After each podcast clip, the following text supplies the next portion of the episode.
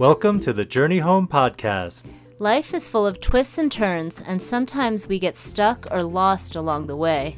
Our desire is to be a friend and resource to anyone who needs a little wisdom, advice, or encouragement on their journey. But most of all, we want you to know you're not alone. So, without further ado, let's jump into today's episode. Hey everyone, welcome to this week's episode of the Journey Home podcast. And um, if you've been following along, we are in the midst of a journey through Paul's letter to the Galatians. And so, um, if you've been listening and you're listening today, you know, I hope that you've enjoyed it. I hope it's been a blessing to you. Um, and I, actually didn't realize this after finishing last week's episode, but um, we have reached the halfway point, you know, and you know, in terms of at least modern translations uh, chapter breakdowns, right, of the letter, which didn't exist in the original letter. But, um, you know, uh, in terms of those markings, we are halfway through. And so we've, you know, finished the first half. We're starting the second half today. And so um, I'm excited to continue. Um, with you and you know as i mentioned in previous episodes we are we're we're still in the part of the letter which i think is really the heart of the letter um, and it's where paul is really working to unpack what the gospel is and what the gospel isn't. And so today I want to share um, some thoughts with you from the beginning and the end of chapter four, um, where Paul uses two analogies, um, one from daily life, one from Israel's history, uh, to help us understand um, the gospel. And so um, that's what we're going to talk about today. I'll just say right here at the front of the episode um, this is going to be a uh, this this chapter is a little tricky. Um, maybe not in what it addresses directly, um, because he does meant, but because Paul does talk about slavery, he talks about you know Sarah and Hagar, um, whose children were Ishmael and Isaac, and um, if you understand um, the the the history of the of those two sons and their descendants, you know, you know it's it can be debated of course as with anything but most people uh, do believe that um, that uh, Muslim Arabs are one of the main people groups that descended from Ishmael. I'm sure other you know people groups can trace their lineage back to Ishmael, but you know Muslim Arabs trace their lineage back to Ishmael, and um, you know of course the Jewish people trace their lineage back to Isaac, and so or uh, to Abraham as well, but to Isaac, and so you know that relationship is very complicated remains very complicated to this day. And you know i think many of you understand that through history the bible has been uh, you know misinterpreted or twisted even to justify all manner of evil and so that's why today's episode you know might be a little delicate because um, you know again i don't think i don't think paul is addressing those issues head on, but because he does mention them, you know, I want to um, at least attempt to touch on it, though I can't do a full treatment on those. So I just want you to know that right here at, at the beginning is that, um, you know, it'll be it'll be a, a bit a little bit delicate uh, of an episode here. So let's just um, jump into the first analogy, and I'll explain more as we go. Okay, um, so the first analogy that Paul um, uses, you know, comes from just daily life in his culture and society. Um, and it starts in verse 1. He says, Now I say that as long as the heir is a child, he differs in no way from a slave, though he is the owner of everything. Instead, he is under guardians and trustees until the time set by his father. Um, so the picture here is of a young child um, being placed under the supervision of you know, again, what Paul would call a guardian or a trustee. Other translations would say a tutor or a governor. And, you know, based upon your experiences or your culture, that might make sense to you. It might not make sense to you. Uh, but in Paul's day, in Paul's time, um, you know, especially for wealthy families, and yes, for for the sons of the family, because it was you know primarily a patriarchal society um, that was a common practice, you know, that the sons would be placed under the stewardship of a tutor. Um, and my understanding is that tutor would be pretty tough on them, you know, you know, probably even tougher than his own parents would be, um, because that tutor's responsibility was to prepare that child for adulthood, for maturity, um, because they stood to inherit, you know, whatever it was that the family owned, right? Like they, you know, and Paul says that, you know, even though the child technically is the owner of everything. Like you don't hand over a great inheritance, you know, to a child when, you know, when he's a little child, you know, that child has to grow up, that child has to mature. And so it was that tutor's responsibility to train them, to watch over them, to supervise them, to, you know, just watch their life, watch their morality, um, and really just, again, make sure that they were growing up to be prepared for that. And so, you know, we might hear that today and you know it doesn't make sense to us or we think man that sounds awful you know?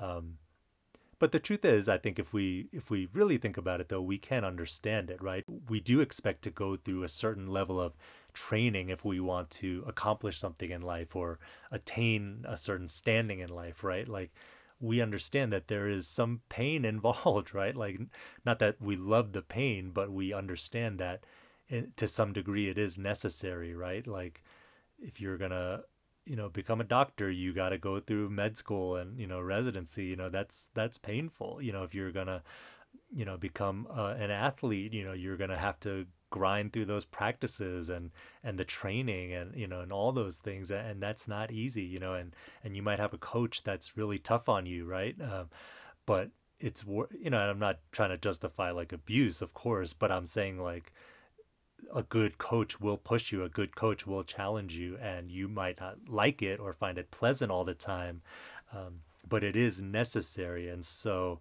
you know, even if that Paul's uh, analogy feels very distant or foreign uh, to you, I think we, if we really think about it, we can understand. Um, you know the, the kind of picture he's trying to paint but um, but again I, what i really want us to get out of it is that there is something that God has for us. There's an inheritance that He has for us. There's a standing, a status that He has for us, you know, a power and authority that He wants to give us. But He can't just hand it to us, you know, in our immature, not just immature, but like unregenerate state, right? Like we would not use it properly. We would not wield that power or that responsibility uh, you know well and even that relationship you know um, we wouldn't steward it well. And so um, that's the analogy uh, it's sorry not no it is an analogy sorry. Yeah you english you know majors out there can correct me if there's a better word for it but i, I believe analogy is the right word.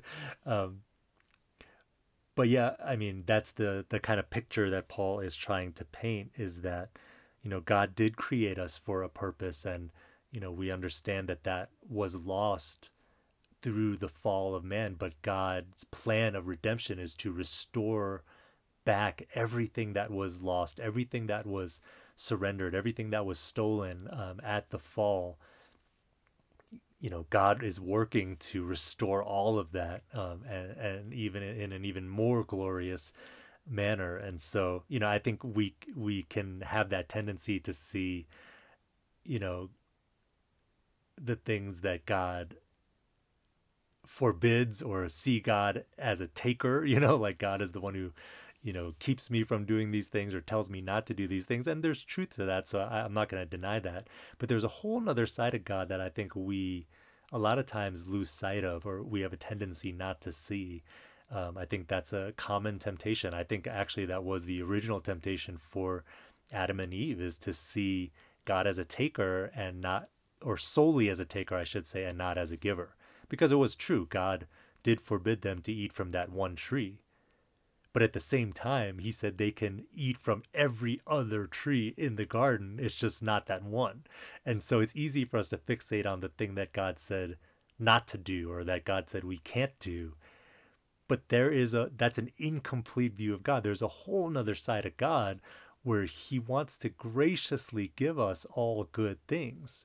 And truthfully, if God tells us not to do something, it's for a re- it's for a good reason, but we can so easily not see it that way, right? And so we can just again see God in that one-dimensional way with forgetting that he also wants to graciously give us so much so many good things and so um, this is the first again the first analogy that paul's using it's this idea that you know the law as i said last week it wasn't the ideal but it was necessary for a time to keep us in check you know to restrain us from doing evil. You know it was a tutor it was a guardian for us until the fullness came you know but when the fullness of t- of time came you know talking about Jesus and all that he did and accomplished you know there's a few things that happens. Number in verse 5 he says you know he he redeemed those under the law so that we might receive adoption as sons. And so that relationship is restored. That relationship with god that was lost at the at the fall it is restored. Um, so that's one thing. The second thing is he says in verse 6 because you are sons god sent the spirit of his son in our hearts crying abba father. And so he gives us his Holy Spirit as and in other letters Paul says it's as a deposit guaranteeing what is to come. And so the Spirit is part of the promise. It's part of the inheritance because so many things happen with the Spirit, but it but I think the main thing is that it writes the law on our hearts. It changes our fundamental nature and it shifts us into a new reality. Um, you know remember the new covenant it's not just a, a, fresh start or a clean slate it's a it's bringing us into a whole new reality that we didn't have access to previously. So that's the second thing that happens. And then the third thing he says so you are no longer a slave but a son. And if a son then god has made you an heir. And so i know that word son has a lot of gender implications but i don't think it's primarily about gender in this in this illustration um, because he goes on to you know include you know sons and daughters into the inheritance that God wants to give. And so it's actually more about a status or a standing a, an authority that's given and an inheritance that's given. Because again in that society that authority that inheritance was passed on through the sons. But in God's kingdom anyone who comes to him male or female you know, slave or free, Jew or Greek, you know, they are all considered sons and daughters of God. And as a result, they we are all heirs in his kingdom, which is just crazy, right? Like God does not have to do any of this. You know, if all he said was, uh, you know, you're forgiven and I'm not going to send you to hell, like that alone would be reason enough to praise him for all eternity, right? Like just to not give us what we deserve is amazing. He doesn't have to give us more on top of it. I mean, it just goes to show the goodness of God and, you know, again, the fact that He is not primarily a taker or a forbidder. He is a gracious giver. He wants to give us all of these good things, you know. So, um, you know, again, I mentioned this in the introduction, but before we move to the next um, analogy, you know, again, no analogy is perfect, right? And so it's it's you're comparing two things to draw out some similarities and to make some illustrations. Um, but that doesn't mean that everything is parallel, right? And so I mostly say that again because I know that throughout history, scripture has been twisted to justify all kinds of things, including slavery. And, you know, because Paul mentioned slavery in this first analogy, I just want to touch on it, though. Again, I don't think that's what Paul is directly addressing, uh, but I, I, just think it's always worth mentioning that we have to d- rightly divide the Word of God and, um, you know, to use Scripture to justify slavery.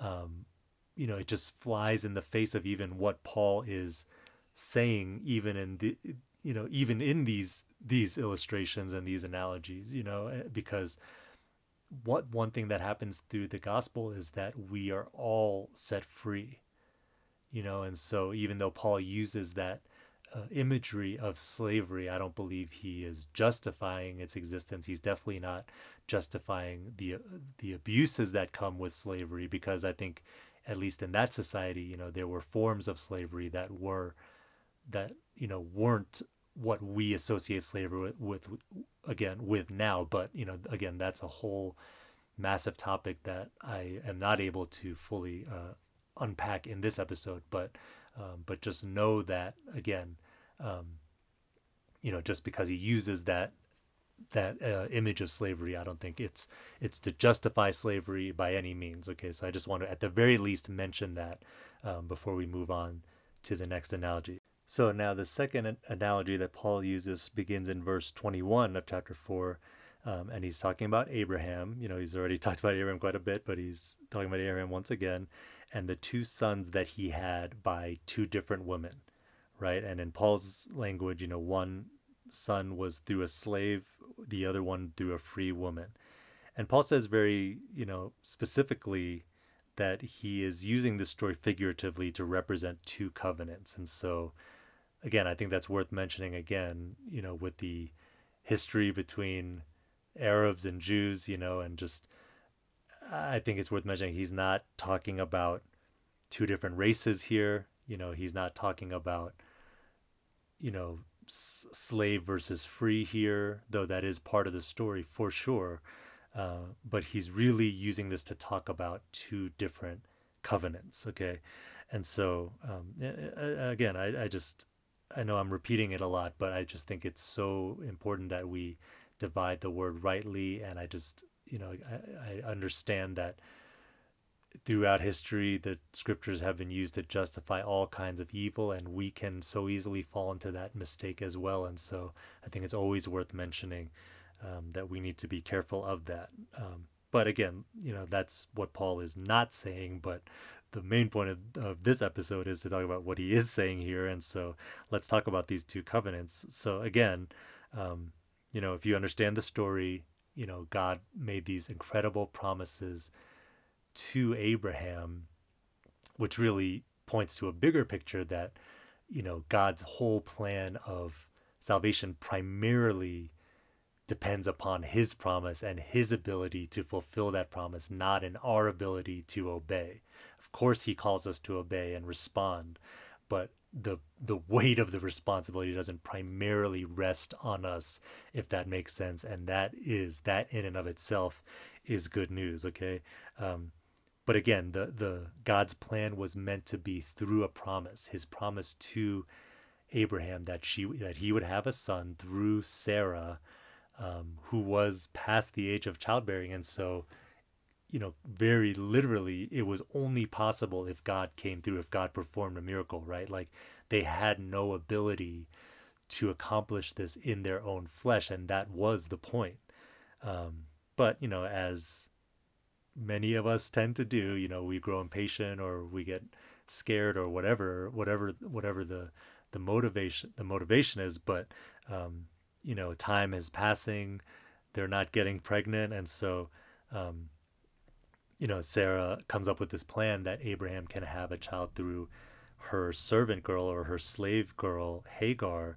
And so Abraham agrees to this plan, and then they end up having Ishmael. And again, it doesn't mean that Ishmael is a mistake or that his descendants are a mistake. Again, I just don't want us to read into the text something that's not there um, or justify like racism or anything, you know. Um, but that being said,